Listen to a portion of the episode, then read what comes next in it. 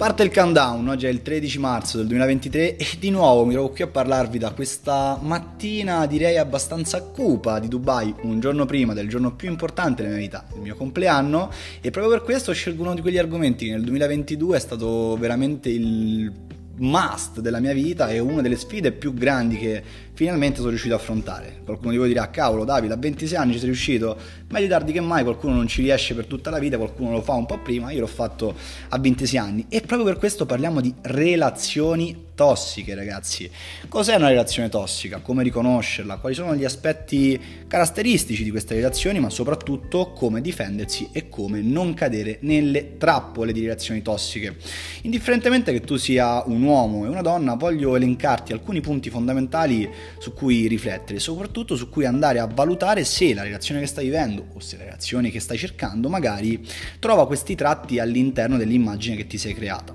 Partiamo da un presupposto fondamentale. Una relazione non deve essere un concetto mentale. Cosa significa? Davide, ma mi sembra scontato. No, no, scontato un par di ceffo, ragazzi. Una relazione deve essere un qualcosa che ti fa sentire in un modo, che ti fa vivere, che ti trasmette, che te la godi, che ti dà tante altre cose in più oltre la tua tranquillità di base che dovresti avere. E ahimè invece oggi mi trovo a osservare attentamente i ragazzi con cui lavoro e soprattutto con cui a volte entro in coaching, che si sono costruiti letteralmente dei castelli nella loro mente di quella che la loro relazione sembra, ovvero ho un ragazzo bello, alto, muscoloso, che guadagna soldi, con i tatuaggi fighi, la macchina figa, sì sì sì, ok, ho una ragazza bella, alta, un bel seno, belle forme, sessualmente attiva, le ciglia, il volto, il trucco, i capelli di qua di là, Ok, tutto figo. Questa è l'immagine di lei o di lui e soprattutto poi avrai un'immagine di voi due assieme. Ma tutto questo come ti fa sentire?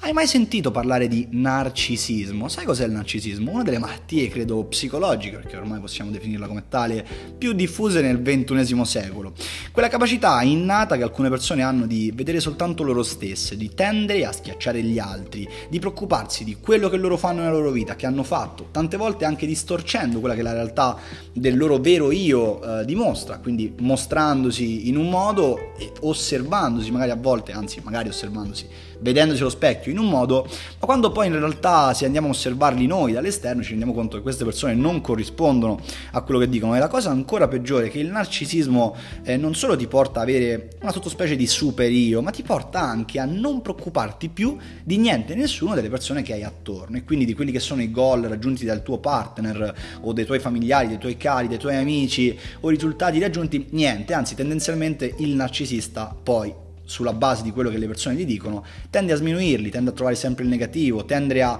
mettersi sempre un gradino sopra. E le cose purtroppo vanno avanti così per anni delle volte, trasformandosi in delle vere e proprie sanguisughe gen- cioè, energetiche giganti, dei vampiri veri e propri. E non solo, diventano dei vampiri, ma nel tempo ci rendiamo conto che inizialmente la reazione sembra che aveva preso una direzione molto simpatica, perché queste persone, soprattutto all'inizio, tendono una vera e propria tela del ragno, quindi si fanno vedere impeccabili, si fanno vedere dritti, si fanno vedere attenti, si fanno vedere coccoloni, coccolose, si fanno vedere simpatiche, gentili e generose, ma poi gradualmente dovresti renderti conto che le risposte che ti danno cambiano, le attenzioni cambiano. E soprattutto cambia anche l'immagine piano piano che loro hanno di te. E quell'immagine, ahimè, se tu non hai un'immagine ben salda di chi sei, purtroppo nel tempo potrebbe proiettarti e potrebbe trasformarsi in una tua percezione che sembra reale, ma reale non è, è il tuo partner che ti sta smontando pezzetto per pezzetto e tu glielo stai permettendo. Quindi come andare a concentrarsi su, su noi stessi e osservare se viviamo una relazione del genere? Beh, innanzitutto comprendere cosa è una relazione sana, perché abbiamo parlato ora di relazione vagamente tossica, abbiamo affrontato un singolo punto, ma se ne potrebbero affrontare tanti altri. Adesso andiamo a vedere invece cos'è una relazione sana, come deve essere una relazione sana. Ecco, io credo e sento di dirvi ragazzi che nel momento in cui tu sei una persona sana, integra, e per sana e integra intendo che hai affrontato il tuo passato, hai affrontato i tuoi problemi e non stai cercando una compensazione emotiva all'interno di una relazione. Quindi non è che stai con una persona perché non sai stare solo o non è che stai con una persona perché da sola o da solo ti senti di non valere. No, no, no, no. Tu devi trovare il modo di ritrovare te stessa, ritrovare te stesso, comprendere il tuo valore reale, i tuoi punti forti, i tuoi punti deboli e lavorarli, i tuoi traumi del passato e lavorare anch'essi e creare nella tua mente e poi soprattutto nella tua realtà l'immagine più chiara e limpida di relazione che risuona con la tua morale, la tua integrità e quello che per te è giusto, non quello che per i social è giusto. Oggi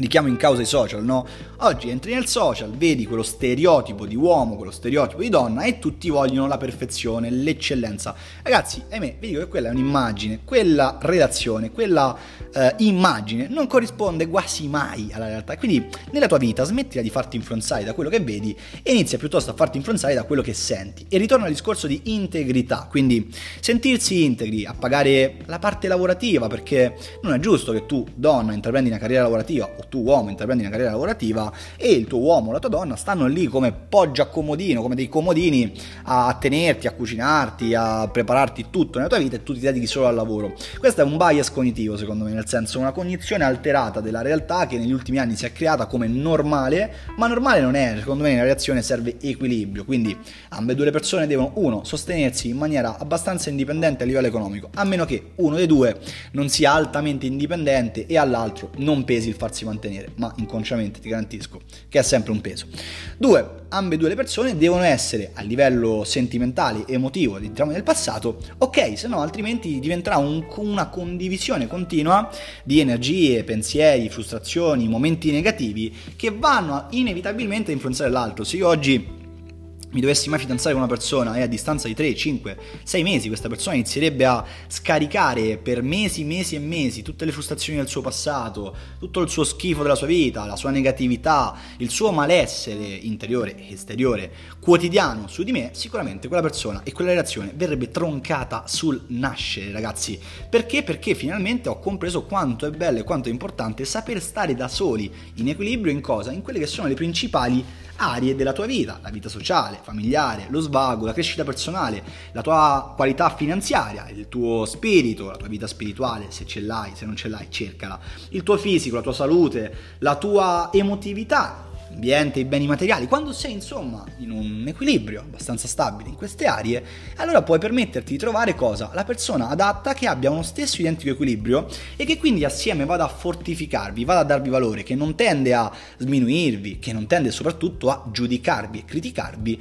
per tutto quello che fate, che non scattino meccanismi di invidia, che non ci sia paura di restare soli o di essere abbandonati o di essere traditi, perché vuol dire che non c'è fiducia senza una fiducia la relazione, secondo me ragazzi oggi non può essere definita sana. L'errore più grande che in realtà si fa è che oggi ci sono 3-4 test fondamentali da fare prima di buttarsi all'interno di una conoscenza, una semplice conoscenza, ma noi li saltiamo tutti, arriviamo direttamente all'ultimo che è quello sessuale, quello fisico, quindi se sessualmente si fa una botta e via e è tutto ok, si intraprende obbligatoriamente la relazione. Ragazzi, esistono i trombamici, devo dirvelo, perché se il tuo unico motivo per cui stai con un uomo con una donna è il sesso, piuttosto trova un partner casuale, settimanale, che ti asseconda, che ti appaga, ma non intraprende una relazione, perché intraprendere una relazione invece vuol dire tanto altro, vuol dire un impegno e vuol dire eh, appunto riuscire a dare all'altra persona cose fondamentali come equilibrio, sensibilità, ascolto, osservazione, assenza di giudizio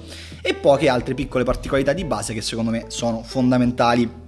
Ora, quindi arrivati a questo punto, no, quali sono questi test? Io prima di buttarmi in relazione inizierei con un test visivo, quindi avrei bene chiaro in mente cosa voglio e cosa non voglio da una donna a livello fisico, a livello visivo e non c'è nulla di male. L'occhio fa la sua parte e è estremamente importante. Poi passerei a un esame logico-mentale, quindi inizierei a discutere, a parlare, a prendermi un caffè, messaggiare con questa persona e vedere come vive, di cosa parla durante il giorno, di cosa si lamenta, se si lamenta, se parla in maniera negativa di cose che negative non sono, se ha un assetto mentale perennemente pessimistico e di sicuro non devo essere io a rialzarglielo. Poi passerei a un test emotivo, quindi mi farei una domanda, io quando sto con questa persona come mi sento? E qui è importante, tante volte viene confuso il sentirsi eh, impauriti direi perché il tuo animo trema in tutti i sensi ti vengono le farfalline nello stomaco, quella è paura, non è niente di più di diverso che la paura e non è amore e invece quando stai con una persona dovresti sentirti pieno, tranquillo, appagato, energico, carico, sessualmente attivo e attento,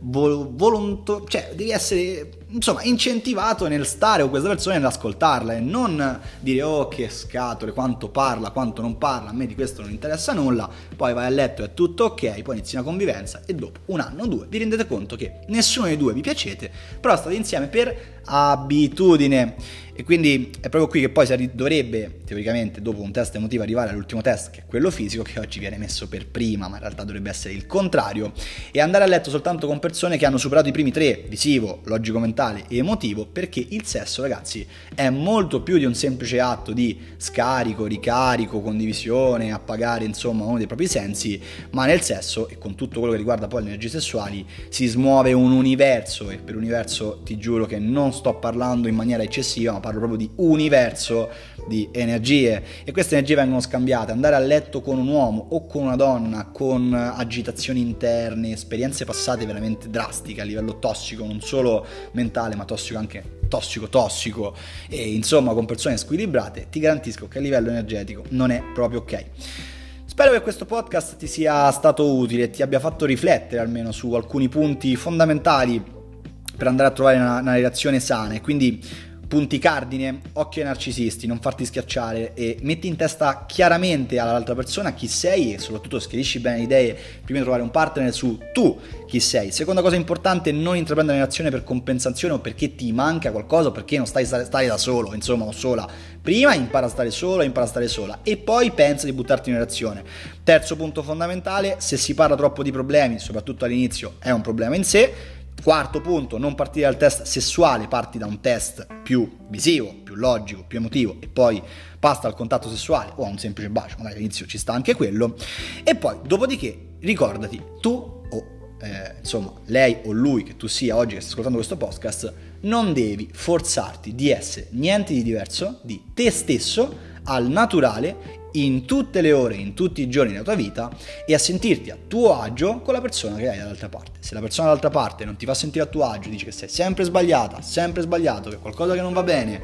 o comunque tu a priori ti stai forzando di mostrarti in un modo, ma internamente sei in un altro, ti do un consiglio, tronca, riprendi in mano prima la tua vita Tronca non vuol dire lascia andare e dia Dio. Riconosci che magari la relazione non è proprio delle più sane, non c'è un amore vero, hai 20-25 anni di relazioni ne avrai altrettante, datti la possibilità, ma soprattutto dai anche dall'altra parte la possibilità di trovare una relazione che non crea dipendenze e di lasciare spazio all'arrivo nella tua vita di chi? Di quella persona che ti fa realmente battere quel cuore, che ti fa riaccendere quella fiamma, che ti fa sentire accettato a tuo agio. Ricorda che là fuori sicuramente c'è una persona che ti sta cercando esattamente per come sei senza il bisogno di sostituire niente nella tua vita senza il bisogno di cambiarti. E quella è la persona giusta per te, non quelle che tendono a schiacciarti, sminuirti, cambiarti, modificarti. Sei perfetto, sei perfetta così come sei, hai i tuoi difetti, riconosci, lavoraci e trova la persona migliore della tua vita. Però ricorda che prima devi creare spazio. Da Davil qui è tutto, spero che anche oggi ragazzi sono riuscito a darvi quel valore, quelle chicche, quelle pillole, quei spunti di riflessione per costruire la versione migliore della vostra realtà e qui insomma ci salutiamo e ci vediamo al prossimo episodio. Ciao!